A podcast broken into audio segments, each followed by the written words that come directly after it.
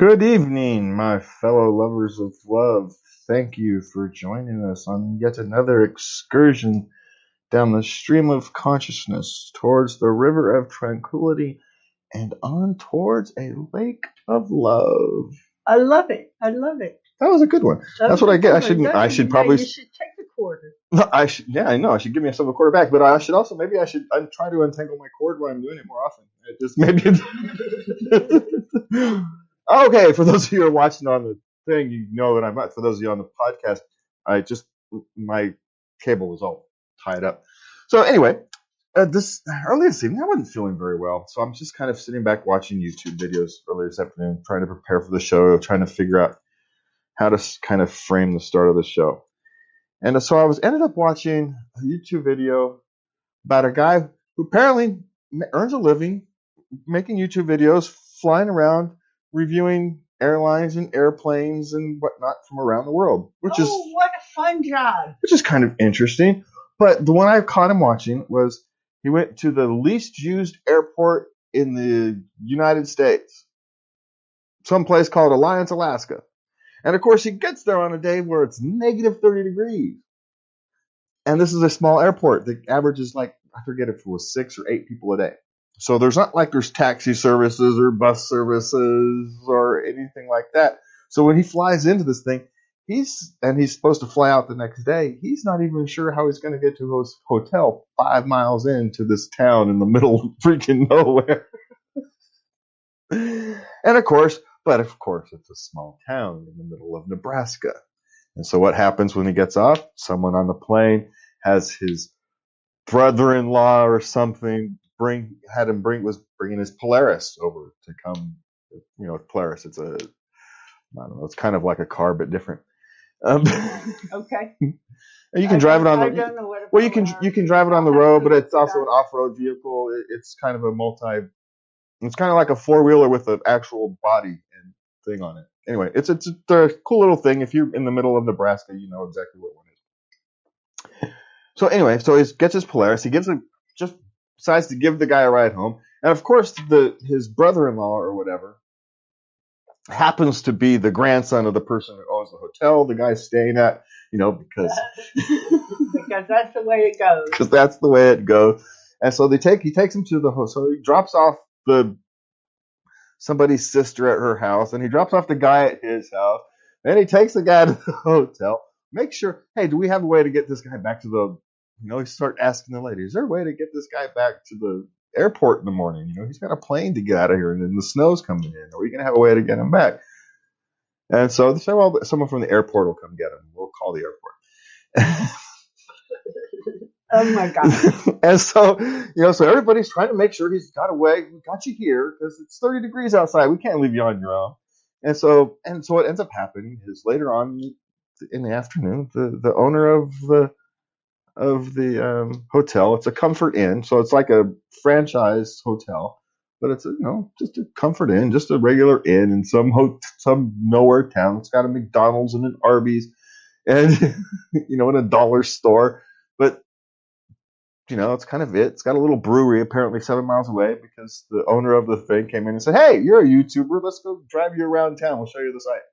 Of course, doesn't take very long. You know, minus 30 degrees in a town in the middle, in Alliance, Nebraska. That's what it's called. Alliance, Nebraska, some little town somewhere. And so as the guy, the next morning, the owner of the hotel gets up. It's still dark.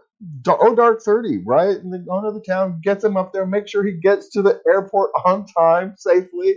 He's the only guy who made it. There was only like there was two or three people flying out. He's the only guy that made it in time to catch the airport. The airplane, which he was amazed, is that this airplane had no problems taking off in minus whatever it was degrees weather. It's really impressive. And it must be the most comfortable airplane in the planet because they're staggered seats. And you know, they're just a little dinky airplane. It's not like a 737 prop airplane, but they get to sit laying back. They got so much leg room, you could literally lay down in these. Nice. but there's only two rows of seats. You get one seat here, and then you stagger it. Anyway, so it's this little dinky plane, and the whole. But he says he's always going to remember this town. This is this guy from Britain. He says he's always going to remember this town because the from the minute he stepped out, he says it was like family. They treated him like family. They made sure he was safe. They made sure he was. No one. He said I didn't know how I was getting to my hotel, and yet that was, you know, this family essentially, this little town took care of him, brought him into their Yeah. hearts, into their family.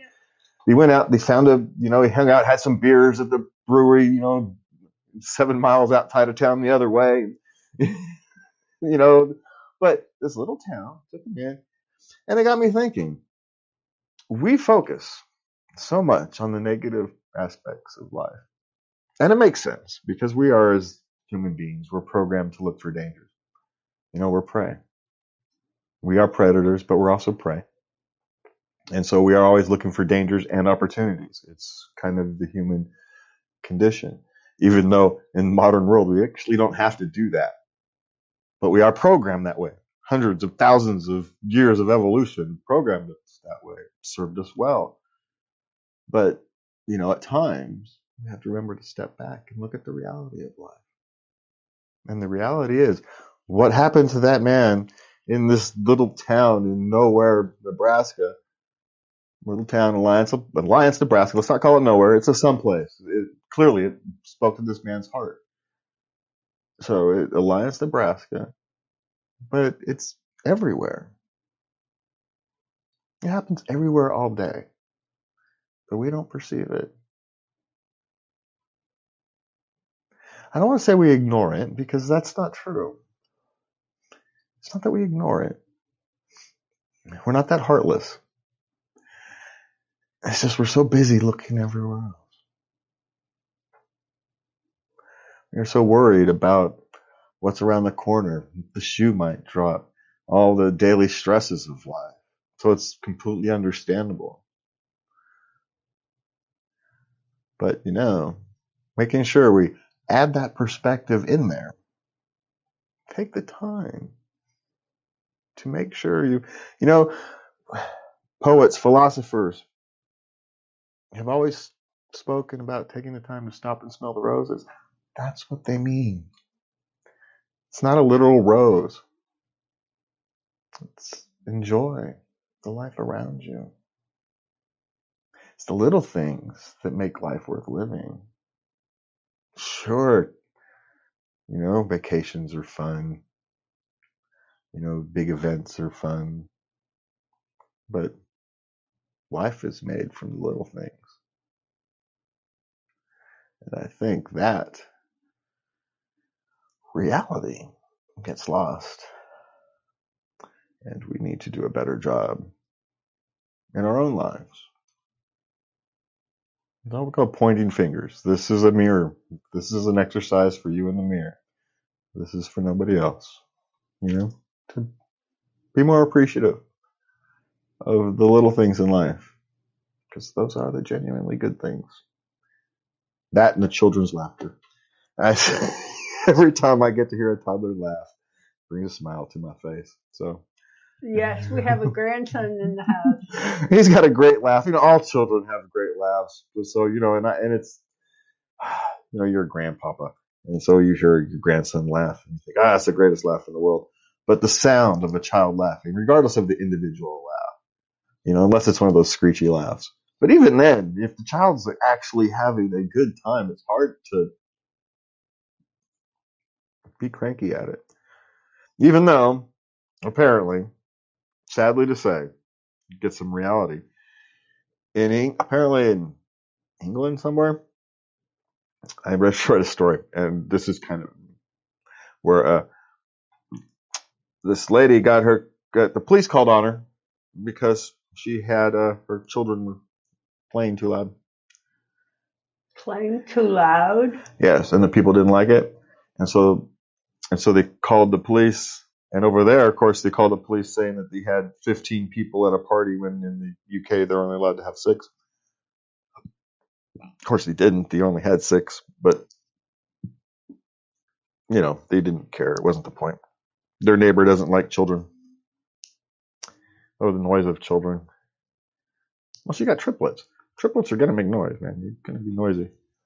Children are members of our society. Yeah. They have rights.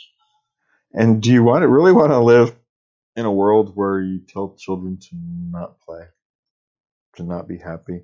And you've been in they're in England. Their children have been essentially locked into nothing but their own garden, their own backyard. They call it a garden, their own backyard for a year. Where what else are they supposed to do? But it's hard to say. You know, it's. I think this last year has been hard on everybody. And if you're an older couple and you're used to being quiet, and then you get a house with three young children, you know, move in next to you, I suppose how the change can be difficult. Yes. But- that's true. That's true. It takes some adjusting. Yeah, I mean, you're not used to the laughing and the screaming, because you know how, you know, young kids laughing and screaming. And the, and the crying and the, oh, Um, yeah. yeah, and then you know, screaming and laughing can be the sounds can border very closely. You know, I raised five kids. Trust me, are you guys screaming or laughing? It's hard to tell sometimes. It's hard to tell. Yeah. yeah, yeah, it's hard to tell sometimes. So, but you know, still, I like to think that Alliance, Nebraska, is more common than cranky Karen. We just notice cranky Karen because she's like the sore thumb. You know, you notice the sore thumb, you don't pay attention to the nine other ones that work, nine other fingers that are working right. You pay attention to one that's sore. Of course, you don't pay attention to the ones that work right because they're working. There's nothing to pay attention to. but you know, you should think about them more often. If you're like me, take better take care of my feet. So you had some stuff we want to talk about today. You had want to talk about bipolar again because we know that you have that's your kind of your area in our mental health, and we talk about anxiety and things a lot around here. So let's let's dig in. We had what was it? Four myths that the health the health experts wanted to. Hey, what happened to it? It just what happened to it? It just changed on me. It changed on me too. God, these this website of that you chose on this. Hold on, we apologize for this, but this website is being weird. You're gonna have to go back and re-click it. I think. All right. Four myths about bipolar disorder. Uh, bipolar disorder means having mood swings. Well, that's a manifestation of bipolar disorder.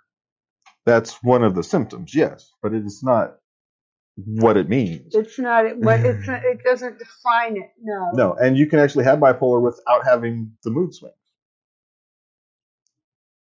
I mean, there's the most common symptom, but you can actually have bipolar disorder without having the mood swings, or at least the noticeable mood swings.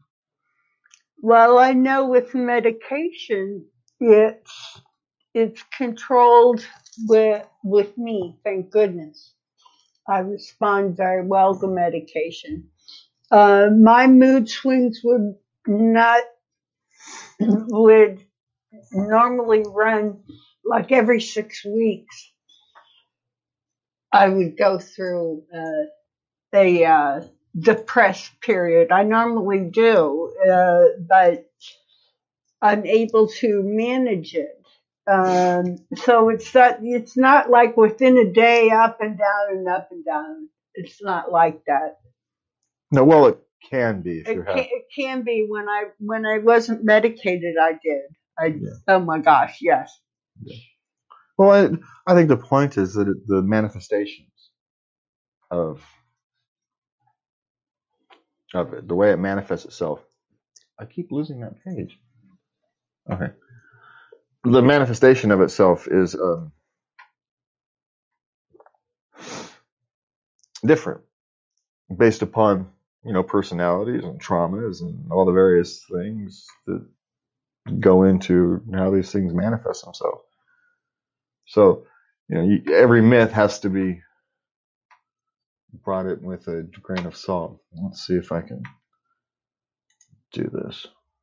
Okay, mood shifts are myth. The mood shifts are rapid and constant. The highs and lows are more extreme than the average person, but they also last several days or weeks. Yes,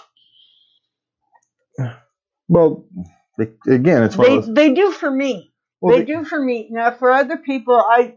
I, I've seen rapid cycling and I've experienced it myself. It's, it's hard. It's real tough. Yeah, It's, it's it's exhausting. which I think is what the point is. You want like many people, you won't see them flip flop. It just changed on me. So you better be beware because it's the website is flopping. Again, we talk about how it manifests. It manifests itself differently for all kinds of people. So beware of these manifestations. It's when you talk about um, stop sharing.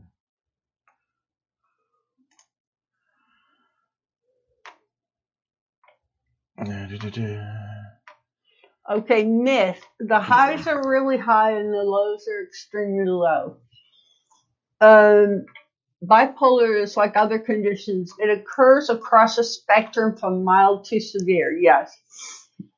Yeah, and each per and you know your different episodes can have different levels. You know, one time you can have a relatively mild episode, and the next time it can be, you know, the highs can be high and the lows can be low, or or you can kind of just kind of bounce between what relative mediums, I suppose, if you want to use those terms. If you want to see, the problem is there's no good way to explain it. Even highs and lows aren't accurate. It's just the best. It's just the best uh, way to describe it we've come up with. It's, you know, unless you've experienced it, it's hard to relate. Well, highs are manic. Yeah. Well, the next one we talk about manic. Um, the mania is a euphoric mood. Mania is a f- myth. You, mania is a euphoric mood. Okay. Well, I don't know about anybody else, but for for me, that there is a euphoric mood. It's a stage, and it's short lived.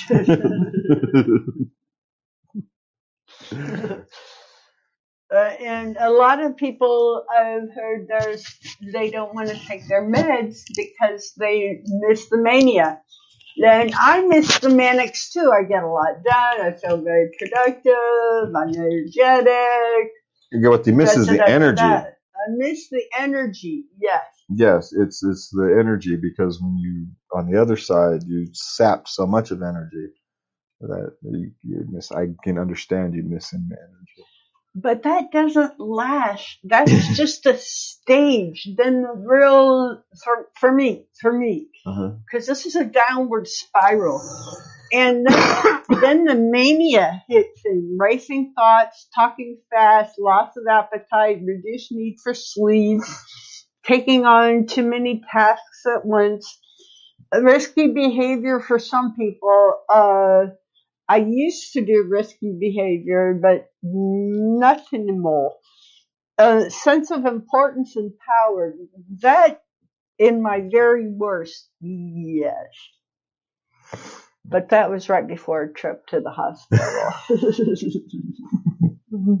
because I have no power. Yeah, well, you know, we all can't have our. Well, I think the the takeaway from these things is that we have to be very careful when we make judgments because the spectrum that we all live on is not how we perceive it because we perceive based upon our own. And if we implant that perception upon everybody else we're going to misunderstand what they're going through. And when, Ah, and when you're talking about something like bipolar unless even people who have bipolar can't really understand what somebody else who has bipolar is going through they're just the people who can understand it the closest it's so individual, just like any other disorder. So it's, and for the rest of us, we have to be very careful to not simplify. I mean, there's there's a utility to simplification, you know, for the masses. There is a utility for it, so it's not like it's out of a crassness. It's okay. So we so you can quickly understand, so you can Get a framework and you can continue with the conversation. continue the conversation, or Yes. could, you know, it may not be something you particularly have to deal with. You just have to have a working knowledge that it exists, and so you don't need anything but a simplistic understanding. So if you come across it, you know where to start. You have a starting point because many people can go through their whole lives and not really have to interact with somebody who has bipolar disorder. And so that, I'll, that they know of. that they know of. And so all you really have to do is, hey, if someone I care about, I have to be aware enough that if it crosses my path, I'm not going to accidentally do damage. And a simplistic understanding can do that. But if you're trying to help someone you love, someone you care about, a family member, a friend, you're going to have to have a more sophisticated. What? Sophisticated what? Sophisticated understanding, sophisticated concept, Okay. perception, Yes. Yeah. And you're going to have to understand that you're going to be wrong. But it's okay because as long as you're trying to understand, yeah. it's one of those things. You're never going to get it right. Just keep trying. You'll be fine. Okay. So what do we have in this next? Oh, excuse me. I am, my stomach is not doing well. Uh, what do you have next one? I accidentally closed my thing. Five things not to say to your dog. Five things not to say to your dog. Yes. For all the, uh, we, we don't, Okay, so I we, don't think we acknowledge, the fur, fur parents. we don't think we acknowledge our fur parent. Uh, okay. well- enough, enough. all right. Yeah, So, this is catering to the to the dog, the dog crowd, the Uh-huh. dog, yes, and their fur babies. So uh, fur, yeah, are, are we going to be sure about this? Because I, I'm already seeing a problem with the very first one. But okay, go. Okay, you're not supposed to say no to your dog because it's too vague. What do you mean it's too vague? There's nothing vague about no. So if a dog, uh, they give an example. A dog is quietly chewing a shoe. Uh huh. No could refer to the lack of barking, the chewing, or the, or the spot your dog is sitting. It's impossible for your dog to distinguish which one you mean. This person never raised a dog. The dog knows. More importantly, the word no doesn't tell your dog what you want her to do instead. It's a dog. It's not going to understand a complete sentence. You know why? Well, you have to show it. It's a You dog. have to, you have to Well- know and, and move it Well, yes, and, and, take away the shoe. yes, and after you've done that a few times, then it dang well knows that it's not supposed to take messing with the shoe, and then saying no does a perfectly good job of expressing your meaning. Dogs aren't dumb; they're simple. They need short, clear commands. You can't confuse them trying to tell a dog a Okay, so you disagree with that. Yes. Now, yelling. I, I the next okay, one. number two is yelling. Shouting or yelling at your dog to fill them with fear of you, their environment, of certain behaviors, and even lead to reactive behavior. Yes, they're gonna they they're gonna interpret. It's unclear how they're going to interpret it. They could interpret it as dangers approaching or or, or fear. Yeah, yeah. So I actually under, you want to reserve yelling until there's something actually dangerous. So it's an actual symbol of something da- of danger Yeah. or need, immediate need. Yeah. So you want to avoid yelling. So it actually sends a message you want when you want it. Okay. Yeah. Just like you know yelling anywhere else. Okay, number three, come when it's bad news. Calling your dog to come when it's time for a bath, a trip to death, and any other experience links the command with an unpleasant experience. Uh, I, I kind of disagree with this. I think if you say come, the dog should come. They should they should obey the command every time. Yeah, well, I think I understand what they're they're kind of confusing themselves here because on one minute they're saying don't yell at the dog because they don't have the same logic as humans do, and then they're applying human logic to the next thing. Now, in a sense, I can agree. You don't want to continue to trick your dog because then your dog's not going to trust you. Your trick's not going to work anymore. So you just want to train your dog to actually come to you when you call them, whether it's good, bad news or not. Right. Right. Exactly. It's, it's you know, but know, I'm not a dog trainer, so what do I know? Number four, down. When your dog won't drop. drop. Well, yeah, if you Well, you yeah, be- you have to be. You have to be consistent. Yeah, that's just being consistent in your in your terminology. Because again, it's a dog, and you know they're not stupid, but you know they don't speak English, and so you've got to have simple, clear commands. One time, a dog trainer went who was trained hunting dogs. He told me, "You give your hunting dog uh, a, a one-syllable name, Duke. That you know something that's a symbol, Bo, Rex. You know something that's a single syllable. It's because they understand it better. Because you can actually give them the clear command. Rex, get. It's a simple, clear command. The more the more syllables you add, the less clear the dog will understand it. Ah, Now, that was 20 years ago, so how true that is or not, I don't know. But I heard you're supposed to give a two-syllable name because your commands are one syllable. Sit down.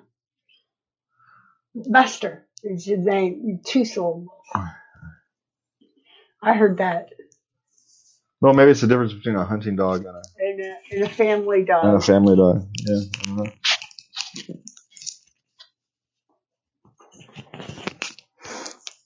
Okay. N- uh, number five, nothing. Why it's problematic. Ignore, ignoring problem behavior is equally detrimental. I haven't worked with enough dogs to with problem behavior to comment on this. I suppose that you know it's not good to just continue to leave problem behavior, of course. But I also know a lot of people who have dogs and they've used trainers, very even short term, and, and they've had great results. Yeah, well, I think the important thing with raising your dog as a pet, really, is being consistent. Don't confuse it. If your dog isn't allowed to get on the couch, don't let him on the couch sometimes. you just you have to be consistent, like anything, you know. Be consistent, and you'll be all right. But yeah, you can't let them chew your couch apart and then not actually do anything about it. Otherwise, they'll think it's okay to chew your couch apart. Yeah, yeah, yeah, yeah, yeah. So you know, not doing anything is not also, is not an option. It's a dog. You it's your dog. You're obligated to make it civilized, to domesticate it. It will be happier. That's what they want. Well, it's not necessarily that they want, but they live in a domesticated world. If they're not domesticated, they're not going to have a happy life. They want to please. They want to be in a pack. They want Yes, they want a hierarchy. but and in order for uh, but for a dog, in order to be successful in, in the modern world, you have to be domesticated. You just do. It's the only way they're going to survive happily in the modern world. And so it's your duty. It's your dog. You've taken on that responsibility to do that, which is why we don't have one.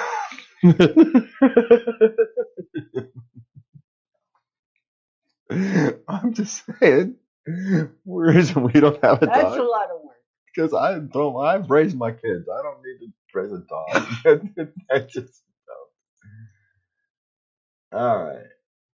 So what do we else we've got? We've got We, eh, it's break time. all right. The Lobbynator needs a break. We will be back in what five minutes? We'll take At the five minutes. most. Yeah, we'll take a couple minutes break.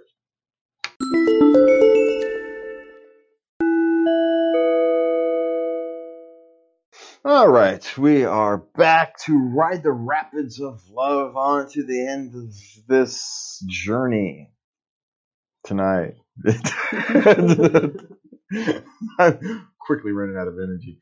Um, anyway, to give us our bit of uh, advertisement, we'll uh, if you would like to send a dear Lovey letter to Lovey over there, she'd love to hear from you. You I would. send it to love at latenightlove.us. You can send us a voice message at anchor FM slash late night love.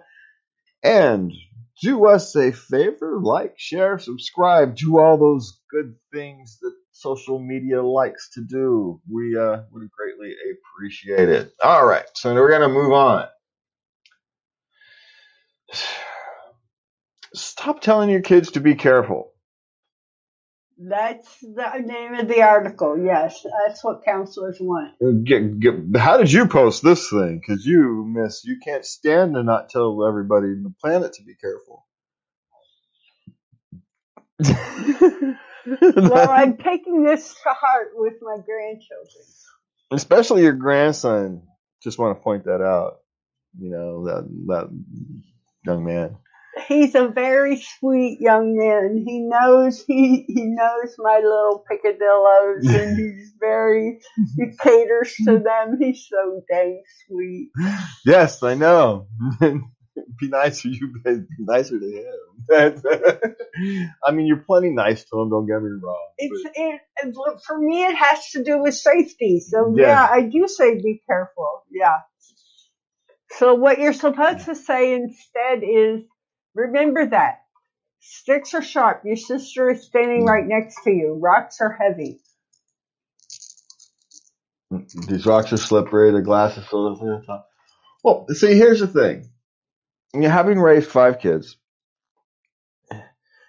they have a point, and it's just it's like always. Whenever you write these kind of articles, you have to be overly simplistic, and so the point isn't necessarily to not say be careful.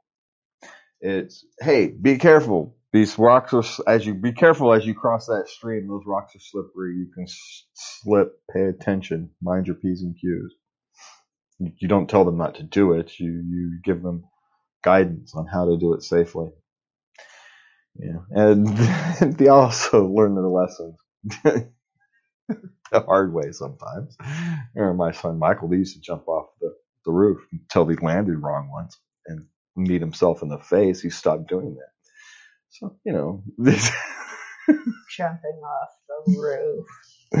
well, they're boys. They're teenage boys. We live on a one-story house. It's not that far of a drop, jump, to be honest. They're practicing rolling, jumping, landing, and rolling. They're practicing landing.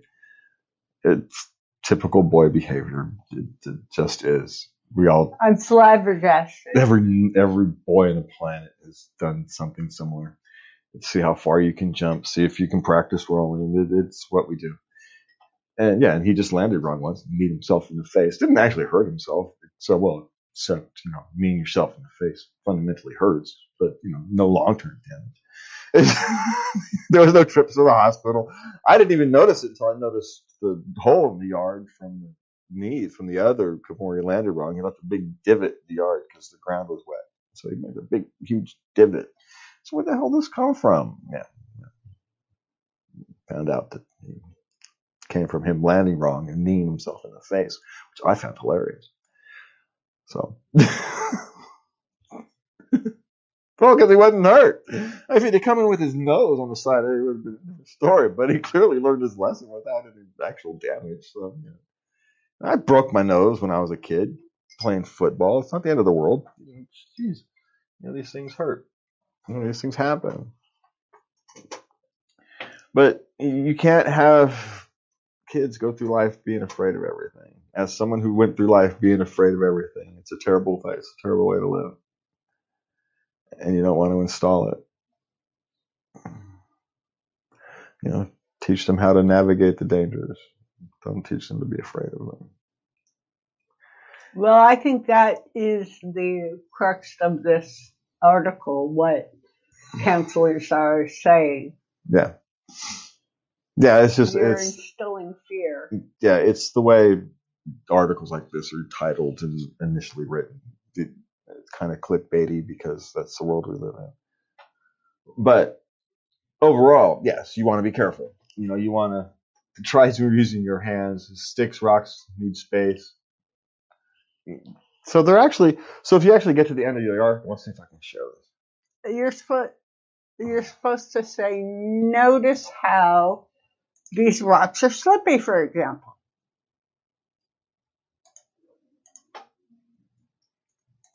Let's see. Yeah, there we go. So I'm showing the screen. Um, yeah, it's. Let's see. There we go. But see, I think you can actually add, hey, be careful, and remember that sticks are sharp. I think you can actually still say be careful. I don't want, I just don't want people to get over encompassing about. Don't over police your own language. Is is I think is my point. Okay. You know, you want to have your conversations want to be natural. You, don't want your kids to think you're manipulating them, and if you're and if you're having unnatural life, if your language is unnatural, if you're over man manipulating, over managing your own language your kids will know. You'll be talking differently than they're used to. They're gonna know this. and so it's okay to sit here and say, "Hey, be careful. You notice how these rocks are slippery. You want to be careful as you cross. You know, make sure your balance stays. Make sure you, you don't hit that thing unbalanced. Right, right, right. You know, go slow. So make sure, check. Make sure that rock is stable. It's not. It's not. I like the third one. What's your plan if you climb up that tree? Because you're asking a question. You're not. You're not imposing anything on them. Yeah, but boys don't have plans. They just want to climb the tree. And so you're asking them a question they can't answer. So I, that's a question I never asked. Now, how you planning on getting down might be a question I might ask. Not why are you climbing up the tree. You're climbing up the tree just because you feel like climbing up the tree. I get that. How are you going to get down from there? I'm going to jump. You sure about that? right? you know, it's a little hard in the house. You know, you know, you know, that's the question I might be asked.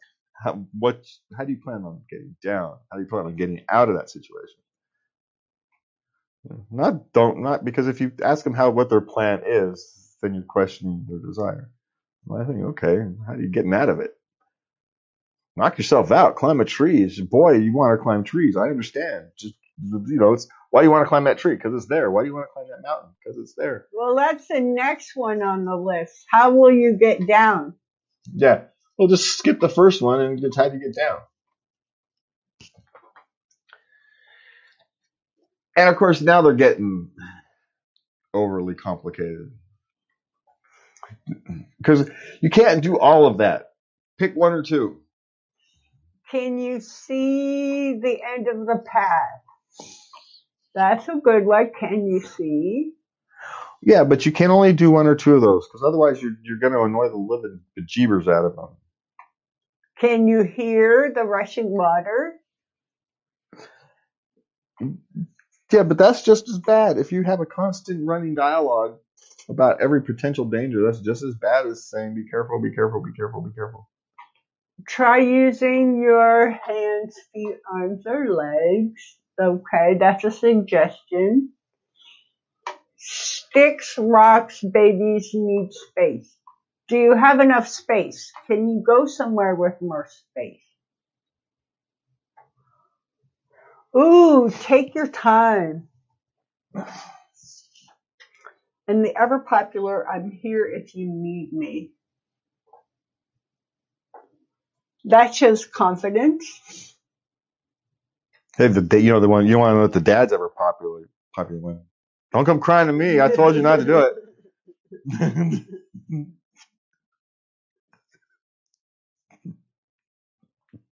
hey, it sends the message. Be careful because you ain't gonna get no sympathy from me. I'll take you to the hospital, but you ain't gonna get no sympathy from me.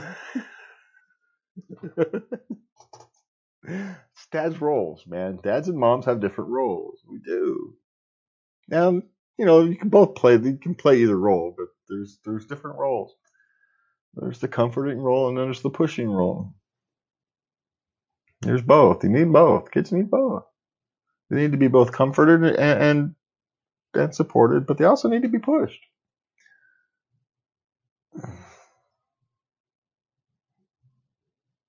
You know, they need to be reminded that, you know, when they're an adult, the world is a cold, cruel place. You better be prepared.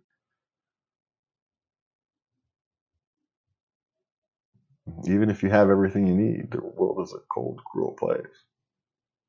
Your family cares about you. Those that love you care about you. And Alliance Nebraska cares about you. But the rest of the world are busy with their own lives. It's not that they hate you. They're just busy with their own lives. It's not that they don't care about you. It's that they don't know you and they're busy with their own lives. You know, it's not necessarily, cruel is probably the wrong word. It's a cold place because everybody's busy.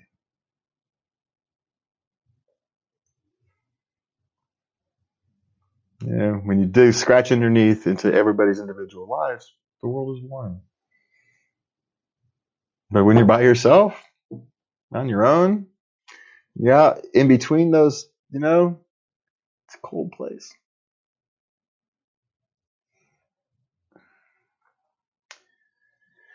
You gotta be prepared for it. Otherwise, there's, I mean, look out today. Look at all these kids who don't understand. Walking the streets. You know, they're kind of lost because you know, my kids don't have this problem. Your kids don't have this problem. We taught them about the cold, cruel world. but how many kids out there went off, went to college, got insane deep in, in debt because they didn't realize that, you know, once you're out of that college environment, it's a cold, cruel world. It is a mm-hmm. protected environment. I love being in college. yeah, college, it, it, those kids in college don't understand how good they have it. And so I understand when they get out and they get smacked with the world, the realities of the world, it's a shock. And we didn't prepare them very well as a society.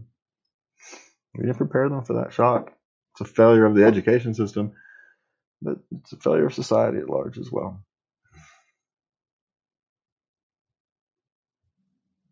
It's a failure of us as parents and friends and neighbors. But be too hard on ourselves. We're all busy. We all got our own lives to live. Hard to know how that stuff plays out over time. All right, what's next, love?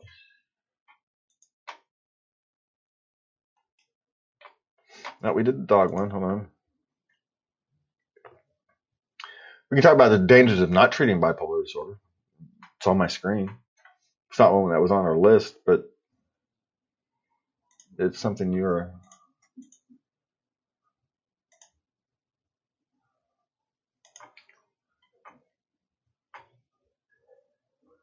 So what you got? what to say when someone is dealing with hard times?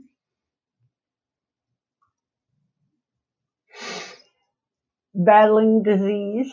I'm here for you. Hey, let's talk about this common myth of mental health. Okay. Busting five mental health myths. You aren't trying hard enough. That is a, that is a, often a myth that, that people see because it's hard to know. It's hard to see when people are trying. It's hard to know. How do you see what, you know, the mental work? How do you see other people's mental work? You don't.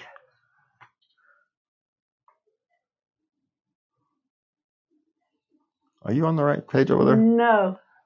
It's on the, the thing. I click on it and I come up with what what is bipolar disorder. The one's for the mighty. It's the second one on the mighty. What is bipolar disorder? What psychiatrists want you to know? You're not clicking the right link. Yes, I am. That one. This one? Yeah. My bad. I'm sitting here watching you click the wrong link. Sorry. Anyway. Okay. Where are you? We're right at the start. Death of a family member? Where are you? It's the five mental health myths. No, I have what to say when someone is dealing with hard times. What? Oh, I clicked the wrong. I clicked the wrong link that time. Ha! There we go. Oh, oh, oh, oh, oh, oh. I clicked. The, I hit the wrong button on that you one. simply aren't trying hard enough. Guys, Yeah, we simply aren't trying hard enough. what? Why would you say that to someone? well, lots. It's not even necessarily you say it. It's a myth. It's a mental health myth. A mental health myth. Okay. Not even- they're, not, right, they're not saying what people say. They're saying what people might think. And there's a lot of people who think that you're not trying. You're well- trying hard enough to overcome. I get you. Yeah. Well, people who don't understand something like anxiety disorder, we'll take a an easy one because anxiety disorder, that 19% of the people currently out in the United States have an anxiety disorder of some form.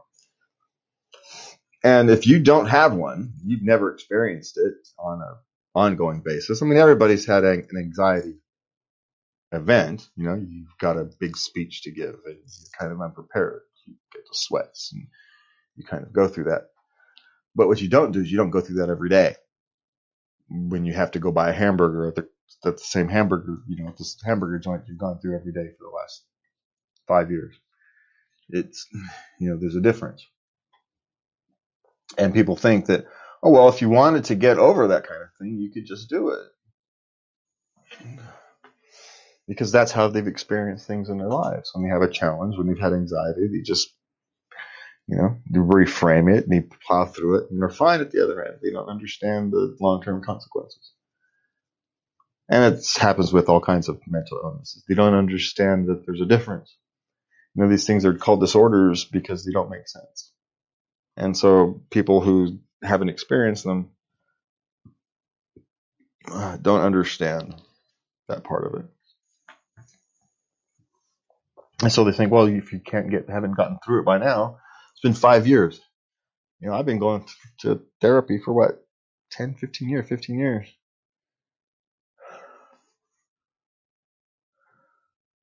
And what, you, you haven't got over it yet? Never going to get over it. It's not possible. I can learn to cope. I can be stronger against it, but get over it, it's not going to happen. Medications are not the answer. Well, they're not always the answer. But there is no, uh, there is no magic pill. I'm sorry. There is no magic pill. I wish there was. But You know, but there is no magic pill. But there is something that can, that there are medications that help. yeah, they can be part of the answer. They are a tool in the Mhm. toolbox. Yes. They're part of the answer. And Yeah. for and for some severe cases, they may be a required tool. And there for me, I don't want to walk around crying all the time. And that's what happens to me. Yeah. So it's it's not that med it's, it's these things are complicated. The relationship between medication and treatment, and like the only medication I generally take is I use marijuana for anxiety treatment. You know, slows the head down. That's really what I take it for at this stage. Slows the head down. Sometimes helps me sleep. You know, on occasion we use it for recreation, but not much. Not much. So, you know, we all have our own paths through life. And I use it because I can control the dose per a day basis as I need it, not rather than where I'm forced to take a pill every day, whether and get the dose right. And if that particular thing works, uh, it's such an aggravating process. So there is that. It, it is a process. It takes about a year to find the right medication. Yeah. In my experience. Yeah. So it, it's but they're life changing when they work. So, Uh, yeah, they changed my life. so you know, I don't want to get anybody down on taking the medications. It's they're life changing when they work. It's just you find the ones that work for you, and you know, it, prayer will make your mental health issues go away. Well, Here again, for if, if you have a faith, it is another tool in the toolbox. well, here's the thing about prayer. Prayer and meditation are very similar. Yes. One could make an argument, and that prayer is simply a form of meditation. If I wanted to get crass and not talk about religion and the disposal of God and just talk about the actual structure of, of how prayer works, it's the same thing as meditation. Okay. Now, spiritually, completely different. I'm not going to compare the two because I have no comparison. I'm not a religious person. I don't have the spiritual things. I can't tell what happens to people spiritually when they go through prayer. But from a technical aspect, it's meditation and prayer are fairly similar. The process is the same. You connect in your, you connect with your inner self. You have that conversation. You you get to the true parts of yourself. With prayer, you're doing it to God, and with meditation, you're doing it with yourself, your spirits, the, the world around you. You know, you each individual, unique person has a unique relationship with that. But then again, I do both. My meditation is reaching inward. Mhm. My prayer is reaching outward. yes, but you reach outward with what? Huh? But you're reaching outward with your inwards. It, it is an in, both an inside job. Yeah. Yeah. Of course. yeah. Of course. that's what I mean. It's just technically now. Again, it, it manifests. It, it. I'm not comparing the function internally. I'm just comparing the external because they're com- they're clearly they're a different relationship. People have the relationship with God and the relationship with with it's different. I'm not going to compare those two, but Oh, uh, okay. I, I'm talking about the technical. You know how the what it does into your mental pathways and all that kind of stuff. How it oh, affects oh, oh, okay. how it affects your spiritual that's a completely different how it affects your mental well-being is a completely different thing than i'm talking about from you know how to get to that place where you can actually have a good prayer session and a good the, the process of getting to a good prayer session and the process of getting to a good uh, meditation session are relatively similar Huh. you know you, you you can look at it on almost any religion you know you, you have a nice little kind of routine that you go through you center yourself you clear your mind you have it's it's the same mental pathways It- it- different and i'm not comparing past that i'm just saying getting to the point where you can have that conversation is any awfully similar. Get you. Get you. Got you. Got you. mental health conditions are not that serious well let me tell you this your mental health can affect your, your physical health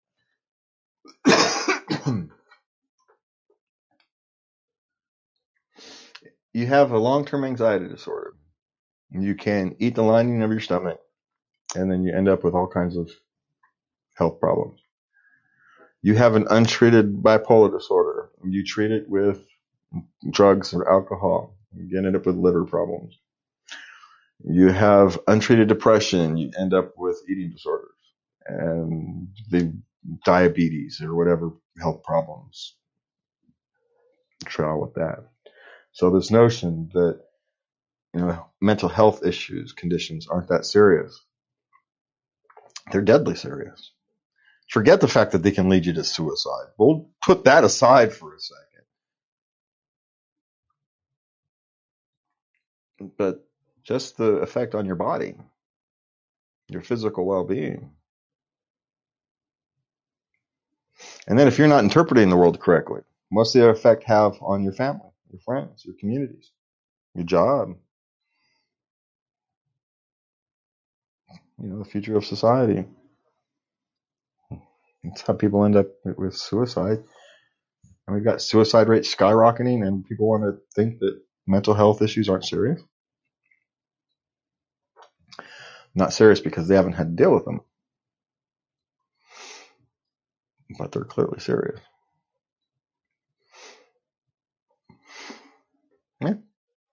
Because they can destroy lives. I mean, a mild case of depression happening at the wrong time can completely destroy a family. And how, you know, is that not serious? Anyway, so we got the next one. All violent people are mentally ill. Mental illness causes violence. It's not actually true. Um, predators are not mentally ill, they're predators.